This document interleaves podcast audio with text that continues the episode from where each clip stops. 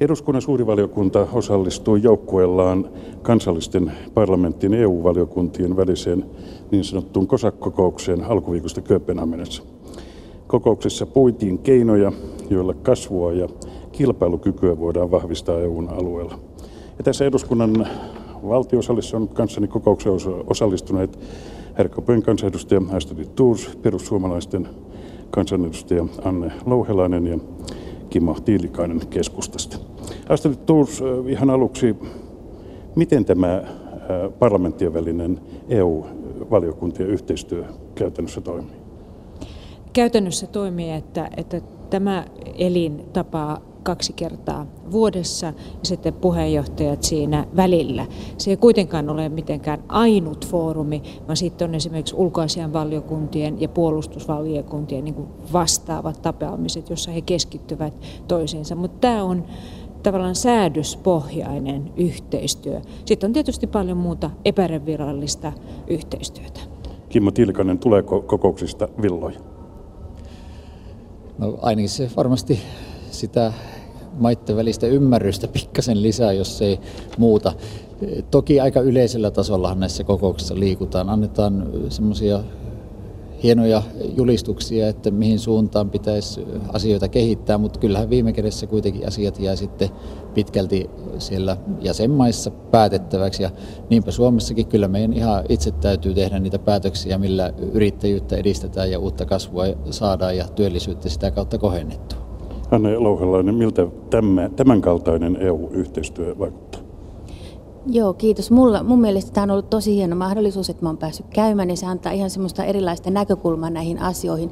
Varsinkin kun meidän ryhmä on profiloitunut EU-kriittiseksi, niin tämä tuo mun mielestä semmoista erittäin hienoa näkökulmaa, koska saa heti ää, niin kuin paikan päällä vähän tietää niitä kyseisten maiden omia eh, heille ajankohtaisia tärkeitä asioita, että mun mielestä siellä tuli tosia hyviä asioita esimerkiksi Islannin ja muiden näiden ehdokkaasmaiden, heidän tärkeistä asioista. Minusta on tosi tärkeä foorumi. Mutta saatteko te omia eh, aseita omaan vaalityöhön tai omaan vaali, eh, tähän politiikan kielenkäyttöön tästä kokouksista?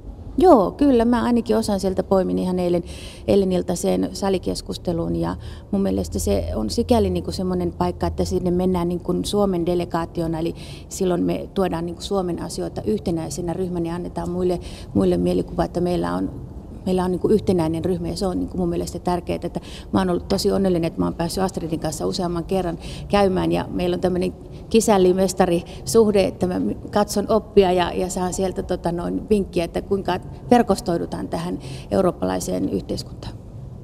No, meidän täytyy antaa tällä kertaa kyllä suuri tunnustus Tanskalle, koska he olivat panostaneet siihen, että me saamme hyvää vertailevaa tietoa esimerkiksi, miten eri vastaavilla valiokunnalla on tiedonsaantioikeus suhteessa EU-asiakirjoihin ja omaan hallituksensa EU-asiakirjoihin. Ja todettiin, että meidän on sitä sitä paperia nimenomaan hyödynnettävä.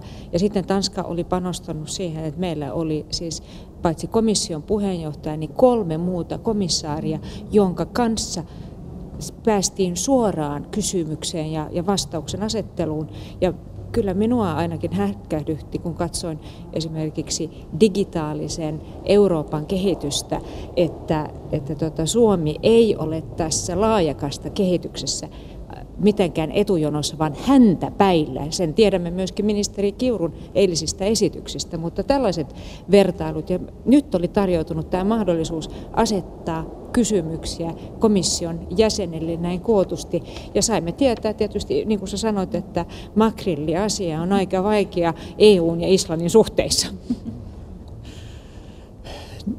Tanskalle todellakin järjestäjänä voidaan antaa kiitos myös siitä näkemyksestä, että kun uutta kasvua haetaan, yrittäjyyttä haetaan, niin tärkeää on myös se, että se tapahtuu ympäristön kannalta kestävästi ja vielä sosiaalisesti oikeudenmukaisesti. Eli Tanska muistaa korostaa sitä, että samalla täytyy aina sitä maailmankin vähän parantaa.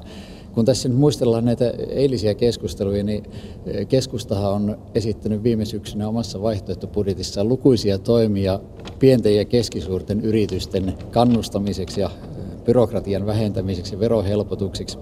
kun nyt sitten nämä samat asiat nousi tuolla EU-kokouksessa, niin kas kummaa, eilen niitä jopa sosiaalidemokraatit salissa toisteli, että joskus tuntuu, että asioiden täytyy kulkea EU-kokousten kautta ennen kuin Suomessa sitten kaikki herää, mutta hyvä, jos nyt on herätty siihen, että pieniä ja keskisuuria yrityksiä tarvitaan, jotta syntyy uusia työpaikkoja ja kasvua myös tänne Suomeen.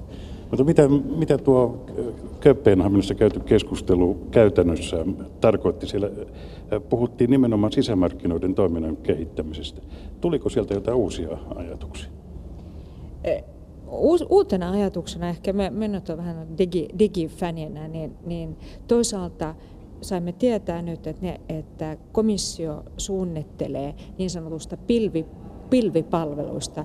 Tähän on, e, emme olla pilvessä, vaan, vaan esimerkiksi tietokannat säily, voidaan säilyttää ja, ja hoitaa tai, tai ohjelmat ihan missä tämä maailmassa päin tahansa. Ja se on asia, josta ainakin pitää tietää enemmän ja säätää, säätää asioita, mutta myöskin esimerkiksi nyt, että tämä EU niin sanottu uusi roaming eli verkkovierailuasetus tulee vuonna 2014 laskemaan datasiirron kustannuksia kymmenekseen. Ja siinä mielessä tällaisia uusia, mutta mä luulen, eh, että myöskin moni sai vaikutteita, että pitää panostaa edelleen entistä enemmän koulutuksen uudelleen suuntaaminen, että ihmisillä on sekä markkinointi että tietohallinnon tahtoa, mutta eihän, tämä on, ehkä, tämä on todellakin tällainen foorumi, jossa vaja, vaihdetaan ajatuksia, että päätökset sinällään hän eivät ole tärkeitä, mutta saadaan ajatuksia aika monelta kannalta, jos on, tällään,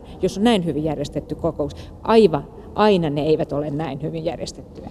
EU on taipumusta siihenkin puoleen. Anna Louhelainen, mitä konkreettista tuli teille mukaan? Kyllä sieltä tuli paljon konkreettisia ajatuksia ja ehkä ideoita ja mulle ehkä jäi niin semmoinen mielikuva, että tuli esiin sekin, että kaikki, kaikki EU-parlamentit eivät saa tietoa EUn sisältökomissiolta ja parlamentilta niin paljon kuin meillä ehkä täällä Suomessa. Kuitenkin on suhteellisen avonaista, että se yllätti, että komissiolle tulee satoja.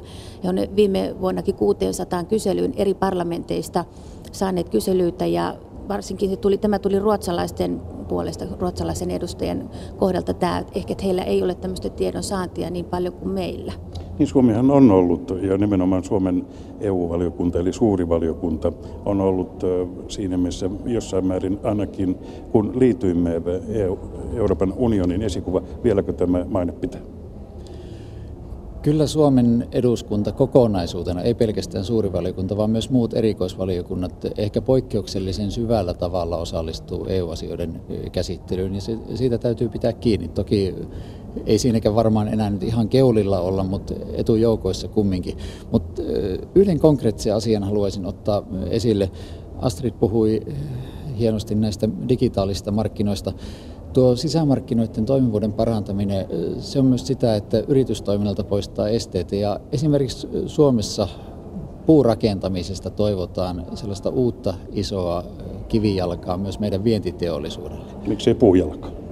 No käy se puujalkakin, ettei vaan lipsahdeta vitsien puolelle, siinä on se riski. Mutta eh, puurakentamisen edistämisessä on eh, tosi tärkeää, että esimerkiksi eh, rakennussäännökset eri maissa olisi yhdenmukaisia ja oikeasti pyrittäisiin sitä vihreää taloutta ja biotaloutta edistämään siten, että puulla voitaisiin korvata terästä betonia. Ja ne markkinat ja mahdollisuudet on nimenomaan Euroopassa.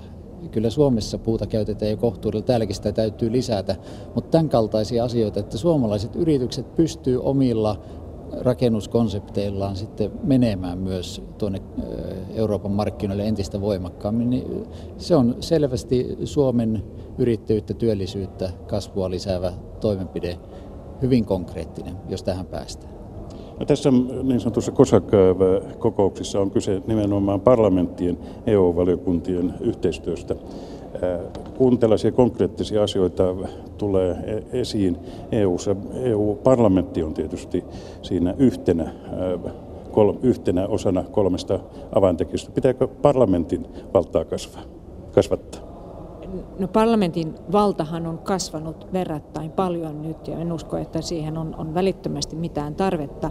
Syytäkin on, on nyt olla aika tarkkana, että miten seuraavissa monivuotisten budjettikehysten neuvotteluissa käy, käydään tätä, käytetään tätä valtaa. Ja esimerkiksi maataloudessa ja kalastuksessa nimenomaan lisääntyy parlamentin valta. Että, että, tota, ja se, mistä keskusteltiin myös, että nyt kun halutaan joissakin asioissa tehdä nopeita päätöksiä, tämähän on aika monimutkainen periaatteessa niin, kuin niin sanotusti kolme lukemista ja monta kuukautta välillä, niin Esimerkiksi Tanska pyrkii niin sanotun ensimmäisen lukemisen päätöksentekoon. Ja silloin kansallisilla parlamenteilla voi olla vähän vaikea ehtiä seurata, seurata mukana. Siitä oltiin vähän huolestuneita siellä niin kuin meidän kansallisten parlamenttien keskuudessa. Että tässä pitää olla tasapaino näiden aikataulujen ja demokraattisen päätöksen, että ehditään riittävän avoimesti keskustella myös kansallisesti päätettävistä asioista. Tämä on tärkeä asia, tämä riittävä aikataulu. Ja silloin kun ollaan normaalissa EU-lainsäädännössä, niin yleensä ne ehditään moneen kertaan käydäkin läpi, mutta nyt tämän talouskriisin oloissa sitten on kyllä, täytyy sanoa, niin tingitty tästä hyvästä valmistelusta ja kansallisten parlamenttien kuulemisesta. Että kyllä Suomessakin on varsin kevyellä eduskunnan kuittauksella näitä talouskriisin hoitoa koskevia päätöksiä ja meidän vastuuta lisääviä päätöksiä sitten tehty. Että siinä mielessä olisi paljonkin parannettavaa ja sanottavaa. Joo, kyllähän tämä on meille noussut monessa kohtaa täällä eduskunnassakin, että enemmän, enemmän pitäisi olla aikaa paneutua, että Astrid tuo eilen siellä hyvin, tai täällä kokouksessa hyvin esille sen, että tämä laatu on tärkeämpää kuin, äh, niin kuin ajankohdat, että se otettiin komission edustajien kohdalta useampaan kertaan siinä kokouksessa esille, että olin hyvin ylpeä, että suomalainen mielipide tuli näin voimakkaasti siellä huomioitua, että kyllä se on tosi tärkeää, että meillä olisi aikaa paneutua näihin, ja tästä arvojohtajuudesta, niin näin lyhyen kokemuksen perusteella, niin minulla on pikkusen semmoinen tunte, tunne, että siellä on, on eri instansseilla nyt vähän semmoista vetoa, että kuka sen lopullisen arvojohtajuuden siellä vetää, onko se sitten komissio vai EU-parlamentti vai EUn, EUn muut tahot, niin kyllä siinä on pikkusen semmoista, että kuka sen lopullisen suunnan määrää. Toinen asia täällä eduskunnassa tänään on pohjoismainen yhteistyö, erityisesti pohjoismaiset rajaesteet. Onko pyrkimys kohti rajatonta Pohjolaa utopia? Kimmo Tilikainen. Ei se utopia ole, vaan tuota, kaunis tavoite. Ja toki Pohjoismaiden kesken on paljon tapahtunut tämmöistä lainsäädännön harmonisointia ja Pohjola on ollut tämmöinen vapaan liikkuvuuden mallialue. Sen verran voi viitata tuohon EU-juttuun, että nyt sitten oikeastaan se, mitä tarvittaisiin jatkossa, on, että Pohjoismaiden kesken tehdään parempaa yhteistyötä EU-asioissa, koska tuntuu, että joskus kun EU EU-lainsäädäntöä sitten toimeenpannaan Pohjoismaissa, niin rakennellaankin uudelleen niitä meidän jo Pohjoismaiden kesken poistamia esteitä. Et tässä mielessä pohjoismaista yhteistyötä täytyy kyllä tehostaa myös EUn suuntaan ja tällä ollaan paljon pitemmällä niiden konkreettisten esteiden havaitsemisessa kuin mitä EUssa. Astrid Thurs, tämän hallituksen selonteon mukaan rajaesteiden todellinen purkaminen on sujunut koko lailla tahmeesti. Koko rajaesteiden purkaminen lähti Suomen aloitteesta kymmenisen vuotta sitten. Missä nyt mennään?